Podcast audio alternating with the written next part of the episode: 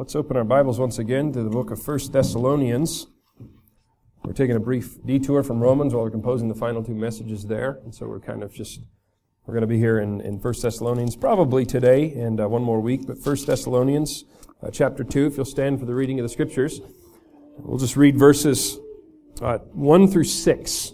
1 Thessalonians 2, 1 through 6.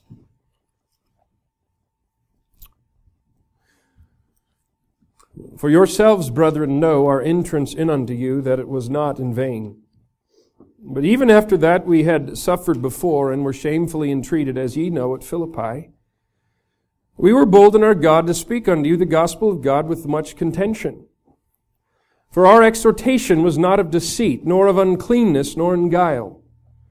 But as we were allowed of God to be put in trust with the gospel, even so we speak not as pleasing men, but God which trieth our hearts. For neither at any time used we flattering words, as ye know, nor a cloak of covetousness, God is witness. Nor of men sought we glory, neither of you nor yet of others, when we might have been burdensome, as the apostles of Christ. Let's pray. And Father, what a glorious morning this is.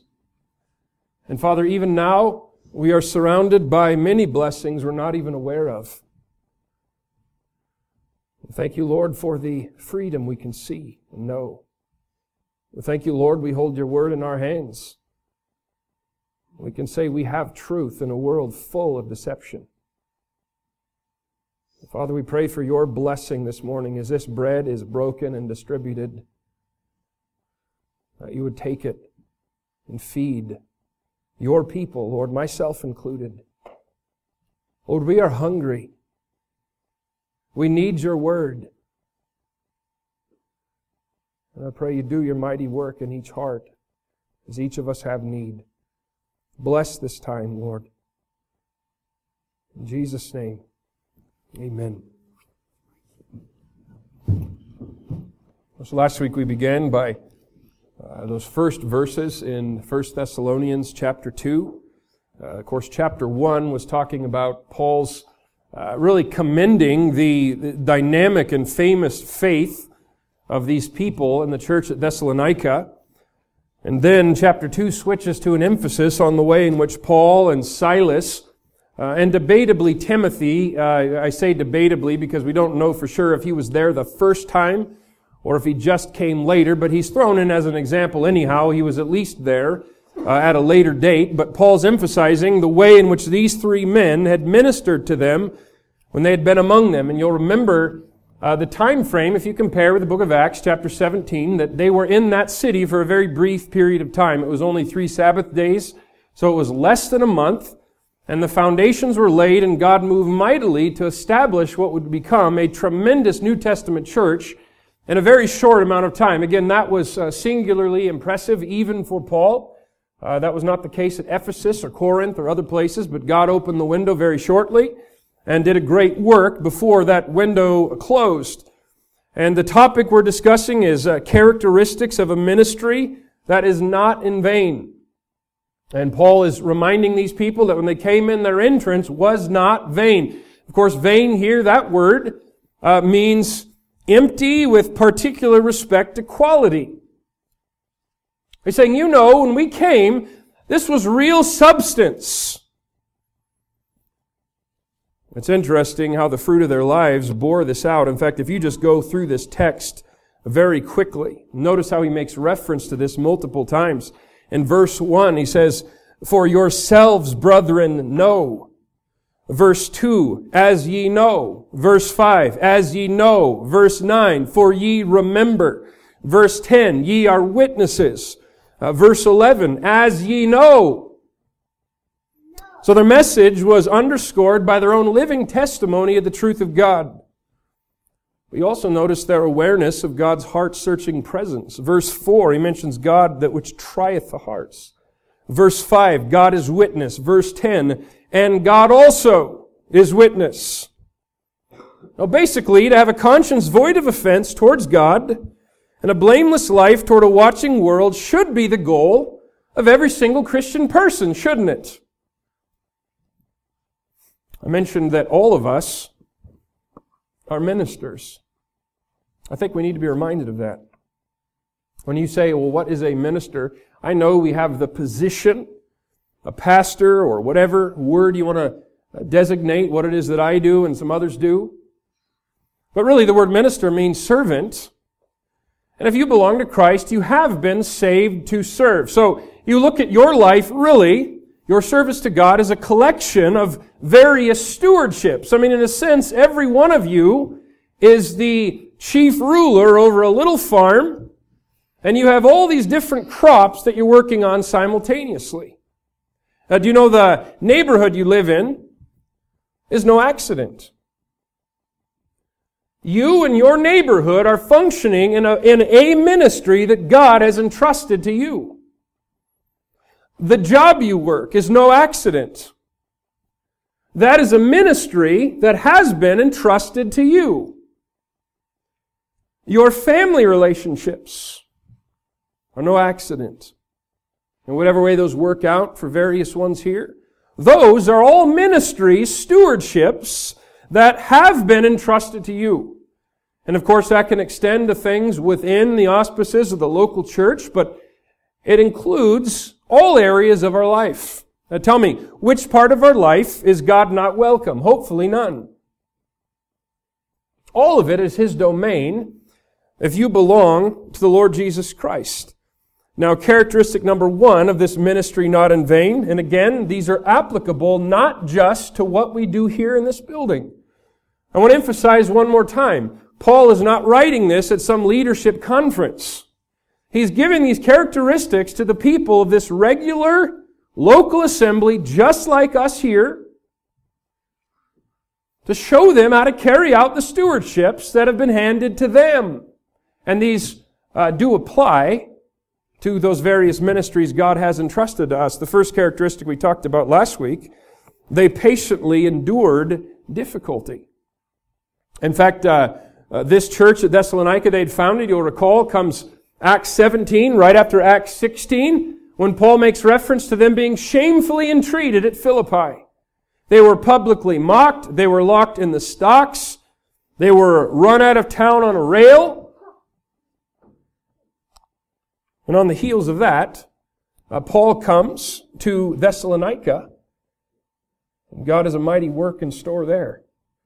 Uh, we were talking about in the men's uh, Bible study uh, how uh, in Alaska, where I grew up, and one of the weird things about berries, if you had a particularly brutal winter, you know, the kind where it was five feet, six feet of snow on the ground, 30, 40 below zero for weeks at a time, it was after those winters that the berry crops would grow in huge handful clusters.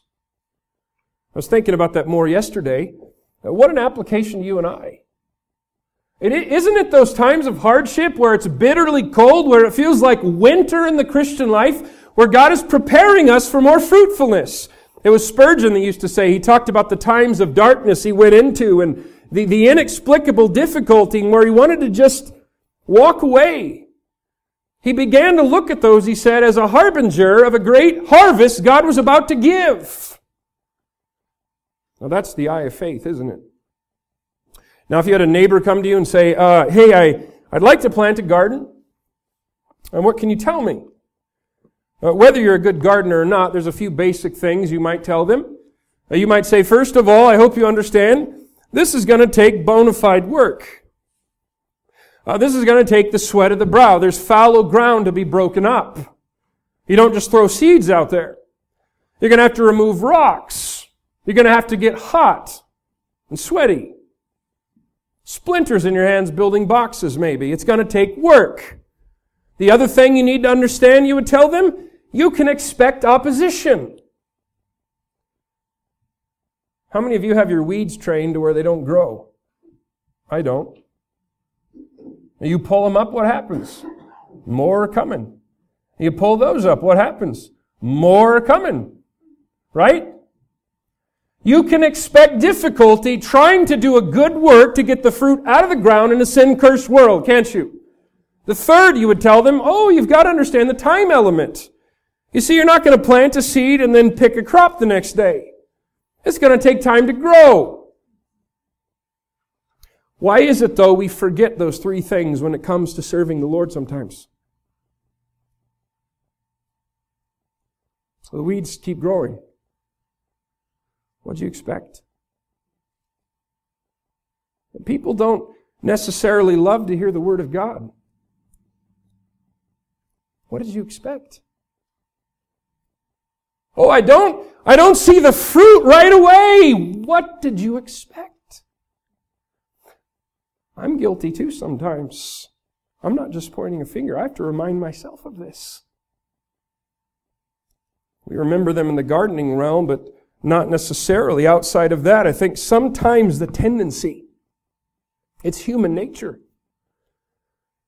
When the long seasons of winter in the spiritual life come, the tendency is to back away, isn't it?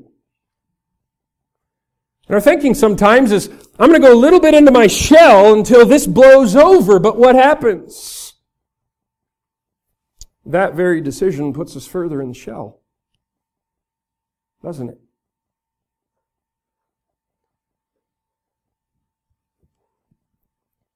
We talked last time about the wood, hay, and stubble. What does all that have in common? It's easy to gather, and it burns well. But the other category, the gold, silver, precious stones, what does that have in common? A lot of times it's embedded in solid rock. And I tell you truly, I believe with all my soul, the greatest treasures that we'll lay upon that altar for the Lord's sake are going to be when we keep walking with Him in the dead of winter, spiritually speaking. You can't see beyond the blizzard. Trials keep coming. You don't see the fruit. You don't know what God's doing. You see, that's where Paul and Silas were. You think they left those beatings and the imprisonment there at Philippi and said, Say, I bet we'll go to Thessalonica and God's going to plant a solid church in less than a month. But he did. Characteristic number two we find in uh, verse number four. They labored for God's approval alone. But as we were allowed of God to be put in trust with the gospel, even so we speak. So they'd cultivated this constant realization of the weight of the stewardship that had been entrusted to them, and they refused to be pulled aside by lesser motivations. Ask yourself this question honestly. Don't answer out loud. How many days in the last month have you gone through the majority of a day cognizant of the fact that you were laboring that day for God's approval alone?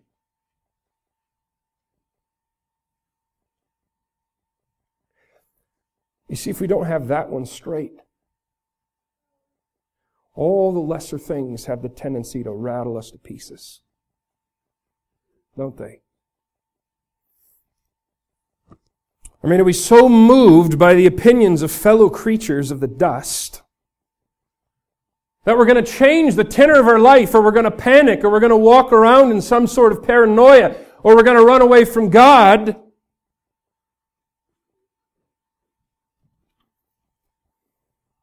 That could be changing a message to uh, suit the ungodly culture around us.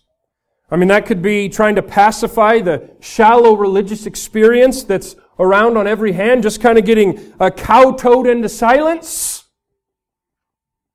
It could mean not stepping forward and serving the Lord because you're so worried about what somebody else thinks. Don't get me wrong. It's not that others' opinions don't matter. But they shine light on the one opinion that does matter. Otherwise, let me tell you something, they don't matter. You mark it well, you step out, you're going to walk with God, opposition is going to arise, critics are going to arise, people aren't going to like what you do. That's a given. That's why it's so important to begin the day with, Lord, I'm laying myself down a living sacrifice. I want your approval. I want your smile. I want your fellowship. And I'm going to run everything else through that filter. Everything. Friends, some of you know people's opinions will kill you if you let them, won't they?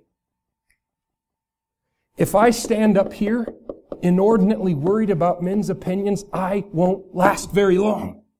I can't. I can't. Newsflash from behind the pulpit.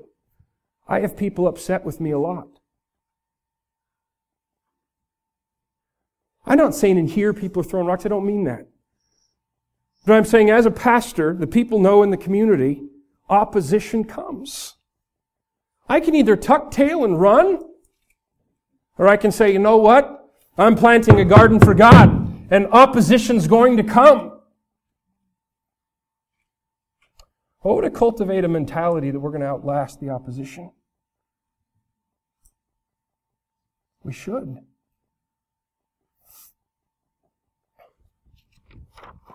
Notice how these men did not preach. This is some of the wood, hay, and stubble.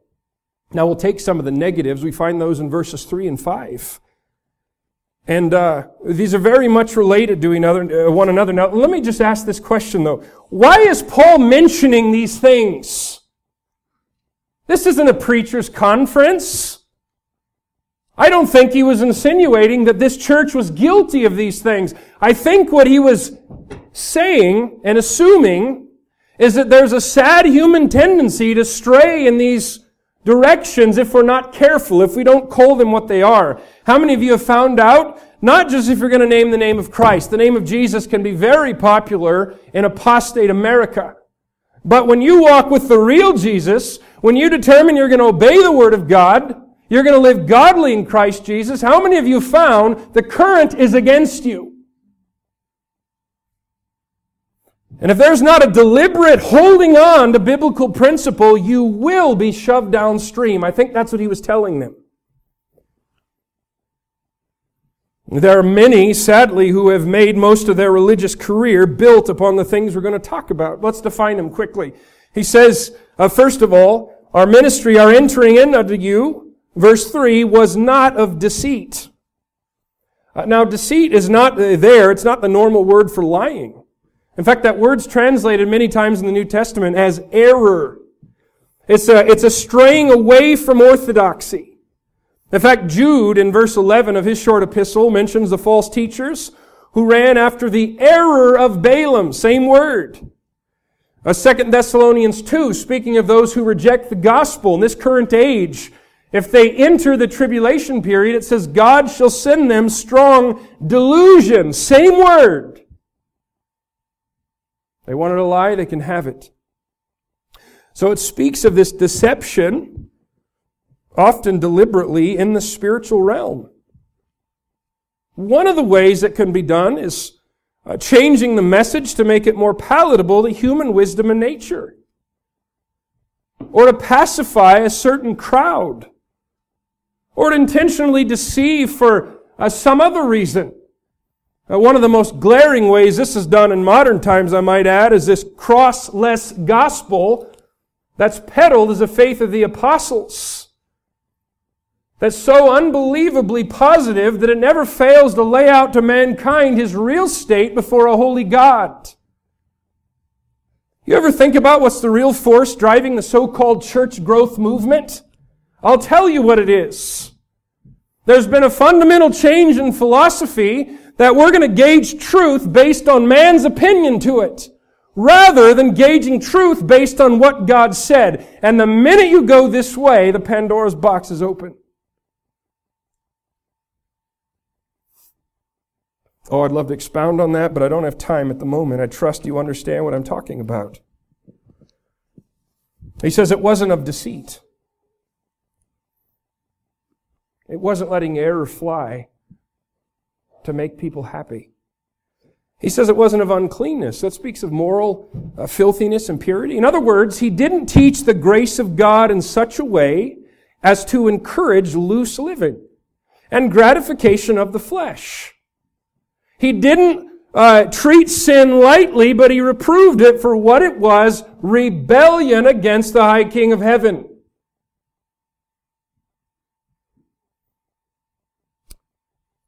He said it wasn't in guile. Guile speaks of bait, a snare. It's also translated subtlety, like the Jewish leaders taking Jesus by a subtlety, sneakiness, having an ulterior motive, uh, declaring one purpose and, and living another behind the mask. Jesus said when he saw Nathanael, maybe you remember the words, Behold an Israelite indeed, in whom is no guile. That's quite a play on words, by the way. Remember Israel was Jacob before his name changed in the hip incident, but the name Jacob means deceiver. And he's saying, look, a descendant of Israel indeed, what I intended, one with no subtlety, no guile. That was quite a compliment coming from Christ himself. Quite a statement. He's saying that uh, they had no hidden agenda in their preaching.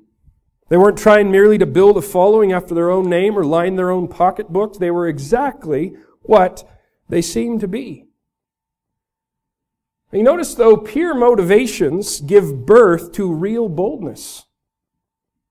There's something about impurity in the heart that makes men want to slink into a corner and hide like a cockroach.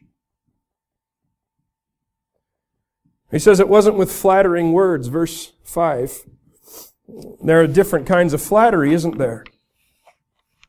I mean, one is essentially gratifying a person's self-love, uh, confirming their own good opinion of themselves, this excessive, unwarranted praise of a person, uh, usually in order to get something from them.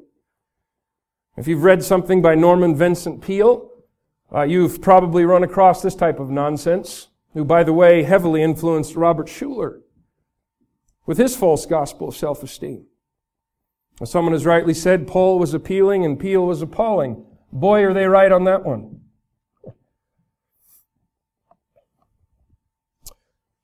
Why are we warned against flattery? Because we love to hear good things about ourselves and we are proud, fallen creatures.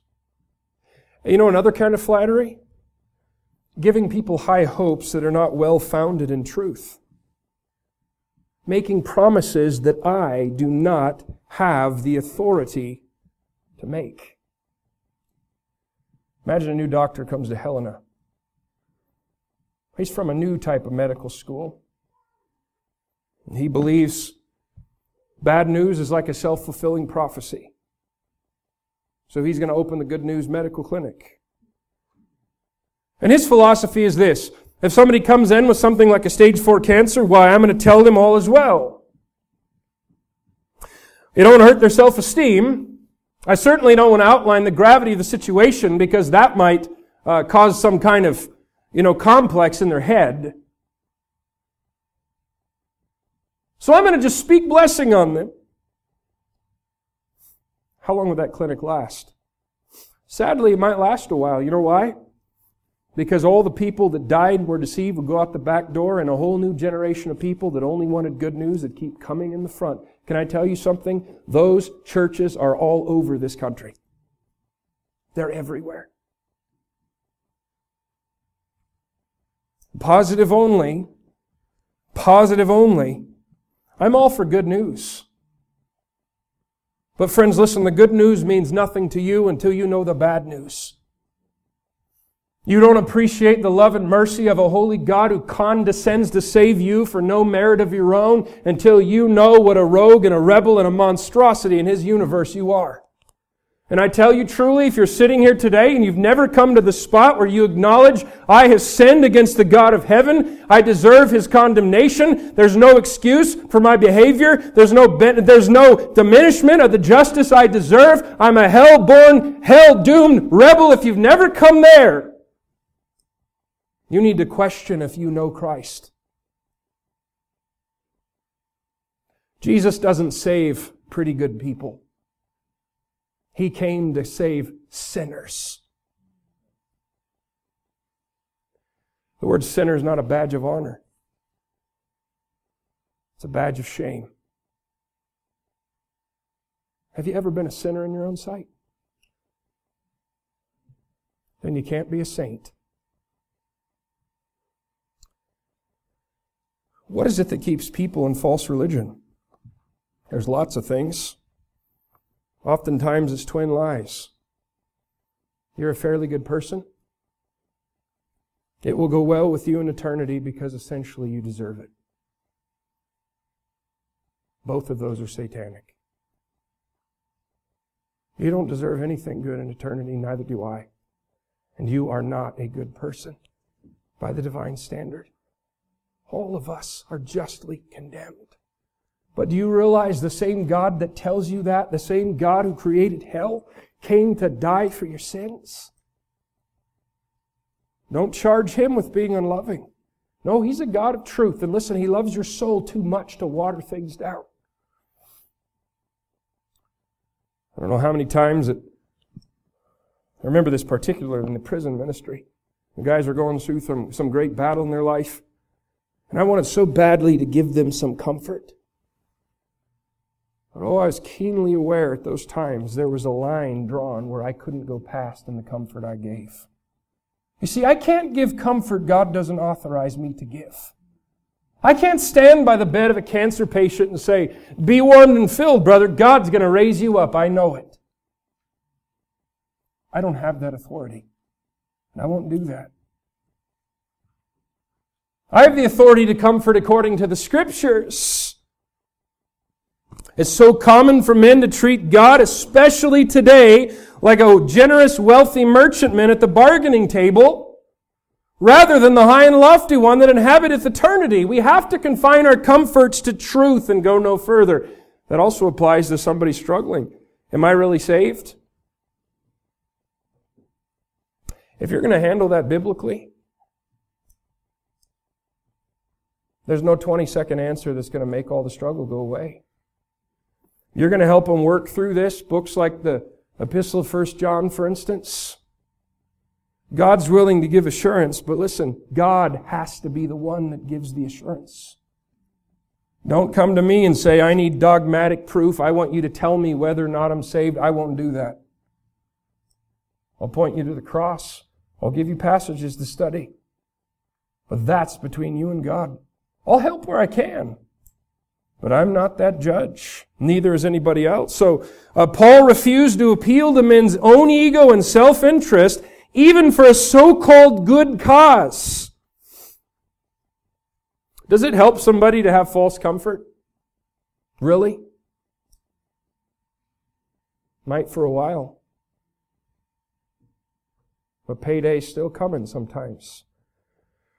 He says it wasn't with a cloak of covetousness. Now, uh, the Greek word translated cloak is also translated a pretense the Lord talked about those that for a pretense made long prayers, or they have no cloak, no covering for their sin. So when he talks about this, this cloak of covetousness, he's not saying pretending to be covetous, but he's saying basically using the ministry, using religious reasoning to try to get something out of somebody. Putting on the mask of caring for people caring for their soul, going after them, teaching them, doing whatever with some kind of motive of getting something in return. What kind of things do people covet? Well, money certainly could be one. How about esteem? Praise of men. Can I say something very unflattering about the fundamental Baptist movement for a minute? If you're familiar with the history of fundamentalism, largely it's a good history. Uh, fundamentalism, if you don't know what the term means, it's just believing the fundamentals of the Word of God, believing the basics. Uh, whatever people have done with that term is, is another matter, but the word itself isn't a bad word. But early in the 1900s, the, the, the battle with modernism was really exploding, and there was a need for men to come together and say, look, we're opposed to this modernistic direction that, I mean, guys that are denying the miracles of the Bible, denying the resurrection of Christ, denying the inspiration of Scripture. And so they came together and said, these are the fundamentals. These are the things you must believe to fellowship with us. And men like R.A. Torrey penned a book called The Fundamentals, which is still in print. You can still find that.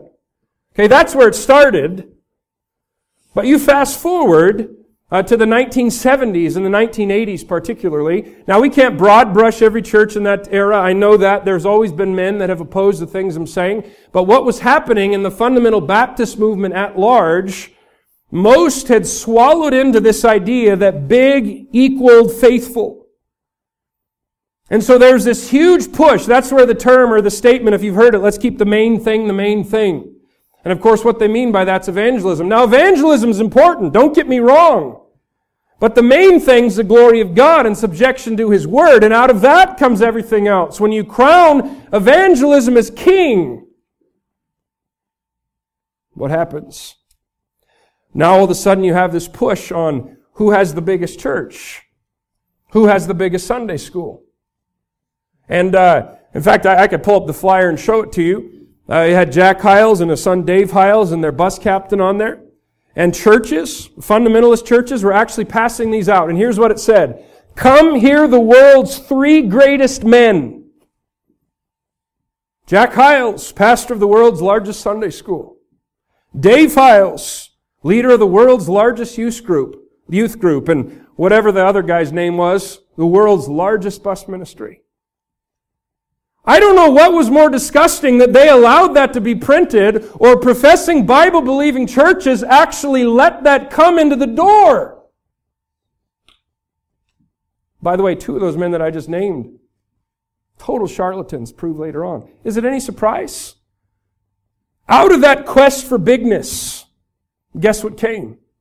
That's where shallow evangelism showed up. That's where carefulness and taking time to deal with the souls of men was sacrificed on the altar of pragmatism. That's where evangelism went from laying foundations, waiting for God to work the miracle of conviction, telling people to believe in Christ, and then it came down to five verses, repeat this prayer, brother, all is well for you heading into eternity. Do you know why? Because now I can write down the statistic and email back to some place in Murfreesboro, Tennessee, and tell them how many people I had saved this month. I'm not trying to be unkind. I'm telling you how this happens. And so carefulness with the souls of men has been sacrificed under a cloak of covetousness. Can you imagine a preacher showing up with a banner in front of him saying, world's greatest man? Unbelievable.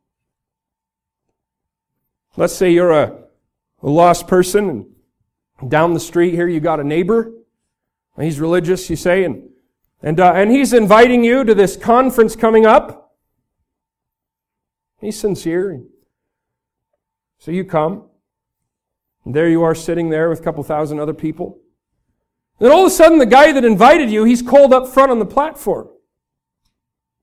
They say, hey, uh, we just want to recognize brother so-and-so. In our contest to see who could have the most visitors, he won. He had 57 visitors, and the whole place erupts into applause. Your neighbor takes his trophy. He comes and sits down next to you. Now, I don't know about you, but if I were that neighbor sitting next to him, I wouldn't listen to a word the preacher said after that, because you know what that just told me? I am a byproduct to get something for him. That still happens every year. It's the same kind of thing. It's covering up this ulterior motive to get recognition from the good old boys network. Can I tell you something? That's disgusting. And God hates it. I don't care if it's under the name fundamental Baptist or not. It's wrong.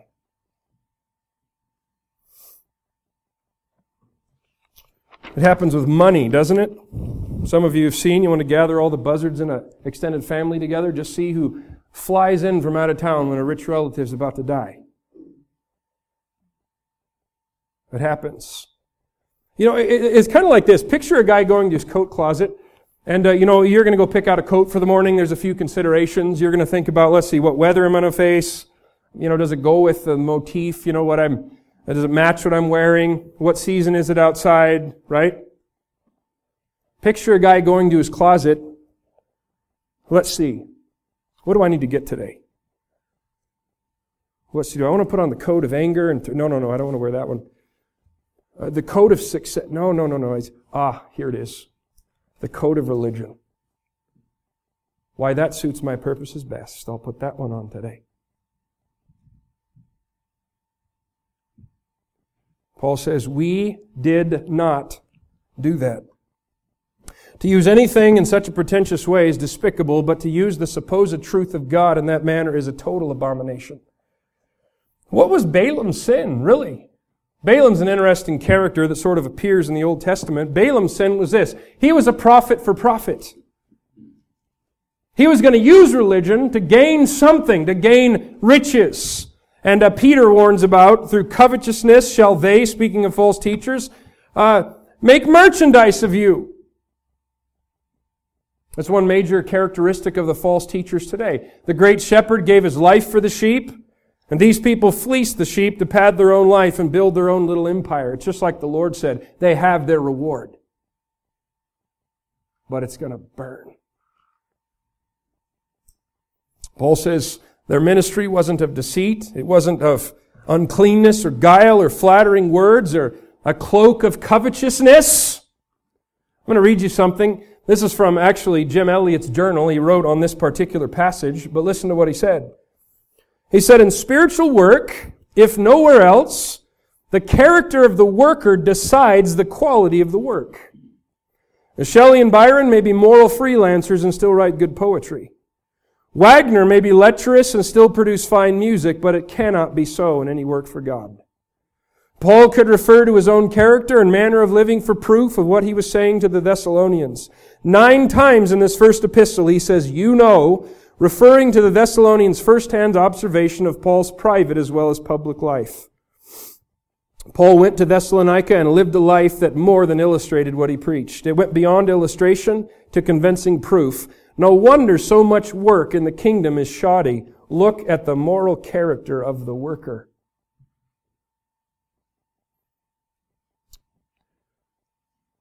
Ow. But he's right. He's right. You know, none of us will ever go beyond our own real character And eternity's records when all things are revealed. I had a coach in school that used to say, character is who you are in the dark. Never forgot that statement. He wasn't applying it so much on a spiritual Christian level, but he was right. So how do they avoid these pitfalls? Verse 4. As we were allowed of God to be put in trust with the gospel, even so we speak. They had this continual realization that upon this great stage called human life, there's really one in the audience that matters. I don't remember if I've asked this question before, but I'll ask it again if I have. Have you ever sat and been doing something and it, and it suddenly came to your mind that there's angels innumerable and that there's probably several in the room watching what you're doing? Angels that you are going to see face to face someday. And maybe that realization causes you a bit of embarrassment until you stop and think, now wait a minute. The one that made the angels out of nothing. He's here too. Suddenly the angels aren't so important, are they? The same holds true for us. The greater of a realization that we have of who God is and His continual burning presence, the less we will allow ourselves to be swayed by lesser motivations. And uh, he says this word, he says, as we were allowed, and that's not merely a divine permission or a one-time thing. God says, all right, you have permission, now go. Uh, the idea of that statement is approved of God. It means uh, divine approval after divine testing. So, this stewardship apparently is not something that all Christians have to the same degree. You think about it this way. When you faithfully carry out through thick and thin, the ministry capacities God's entrusted to you, more doors are going to open. But the opposite is also true. As Paul was saying, more doors open to us because we walked through that one. We walked through that one. We walked through that one. He says, as we were allowed, as we were uh, approved of God, even so we speak. How's that? Not as pleasing men, but God, which trieth the hearts. Now, in what way does God try the hearts? We might automatically look forward to the judgment seat of Christ when all works are manifest. That's part of it. But notice the tense there, the end of verse 4. It doesn't say God which will try the hearts. It says God which trieth right now the hearts. The judgment seat of Christ is not Jesus putting on a new hat. The judgment seat of Christ is not Jesus really deciding anything. The judgment seat of Christ is Him revealing to you and I what He has been seeing this whole time, including today. You know, right now, this very second, God is searching hearts in here. Right this second. You see, if we only think of God trying the hearts as a future event, we miss out. The more you realize God trying the hearts as a present tense attribute of God, the more it begins to affect everyday conduct. You see, it's not something God turns off and on like a light switch. It is His nature. To be anywhere near such holiness and purity and righteousness, that's going to produce heart examination. And haven't you found there's no strength to earnestly pray when we're in willful disobedience? How many of you found by experience your most heart searching and fruitful times of prayer with God begin with, Oh God, search my heart and reveal to me what is in the way? So necessary. What was going on when Ananias and Sapphira were struck dead? God was trying the hearts. You know, it's interesting what he says in Revelation 2. I think it's verse 23 when he's talking to the church of Thyatira. He's talking about a judgment that's about to fall, and here's what he says. He says, And all the churches shall know that I am he which searcheth the reins and hearts. Not will search, searcheth. Now, friends, by the way, that's why if you're going to live godly in Christ Jesus, I'm not talking about the way we can push people away with our attitude. That's possible. But if you're going to live godly in Christ Jesus, even with the proper spirit, some people are not going to be comfortable around you.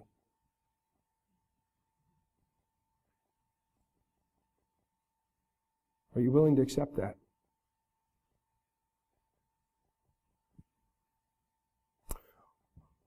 Or are those opinions so valuable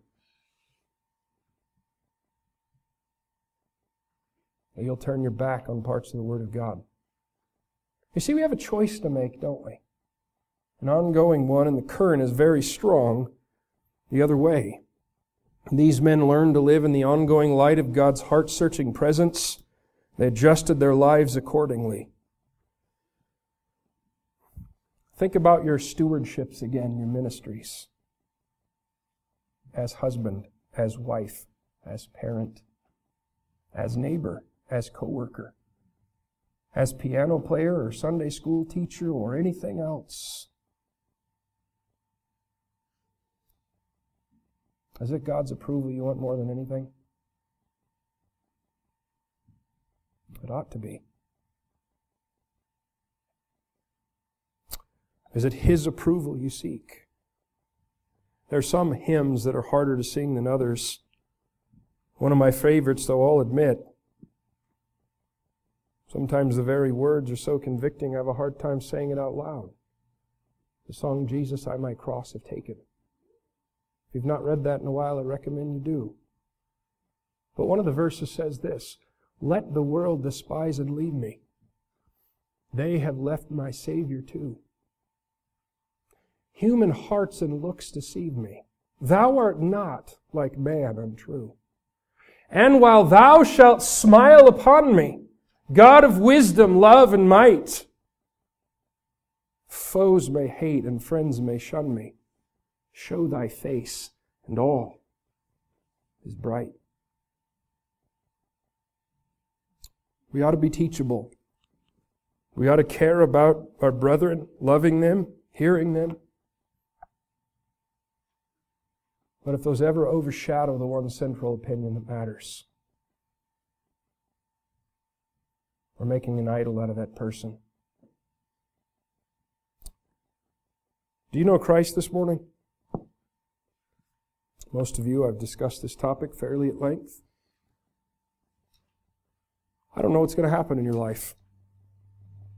I'd love all of you to see you live a good long time so long as the world continues. But you and I know full well your life may end today.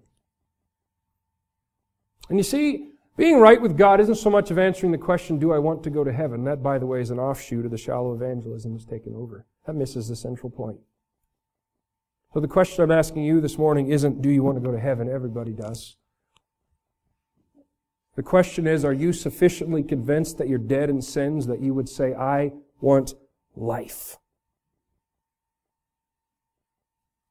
I want to flee from the wrath to come. I don't want to go on into eternity with the load of my sins on my back. I don't want to sink under the eternal weight of the judgment and the justice and the wrath of the Almighty God. I don't want to go to eternity and remembering day after day after day through conscious suffering that I had chances to be saved and people love my soul enough to warn me about the wrath to come and to plead with me to come to Christ and I wouldn't. Multitudes are there right now. But you see, no one here can believe for you. No church leader can change the state of your eternity.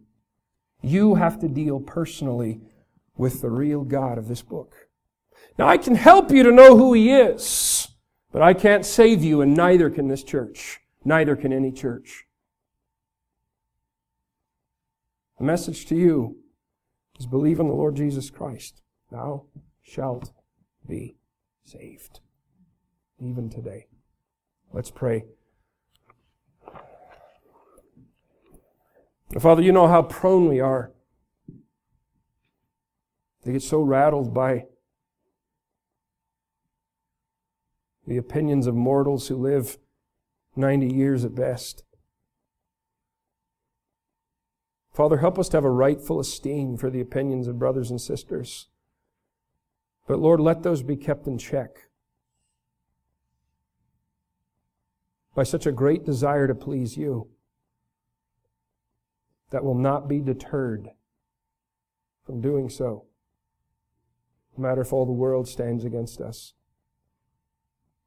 Father, I pray you'd help us as an assembly to stand firmly against the tide. Lord, the current is picking up.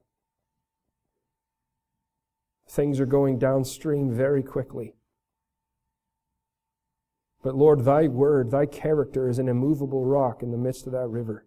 No matter how hard the river goes downstream, we don't have to go with it. I pray you'd protect us. I pray you'd open our eyes in areas where we're blind. There must be some. We are far from perfect and far from arrived. And I pray you'd help us to grow as individual Christians. And out of that to grow as a manifestation of the body of the Lord Jesus Christ.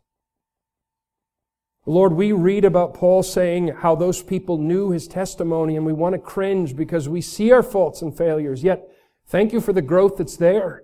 And help us, Lord, in increasing measure to be aware how important that is.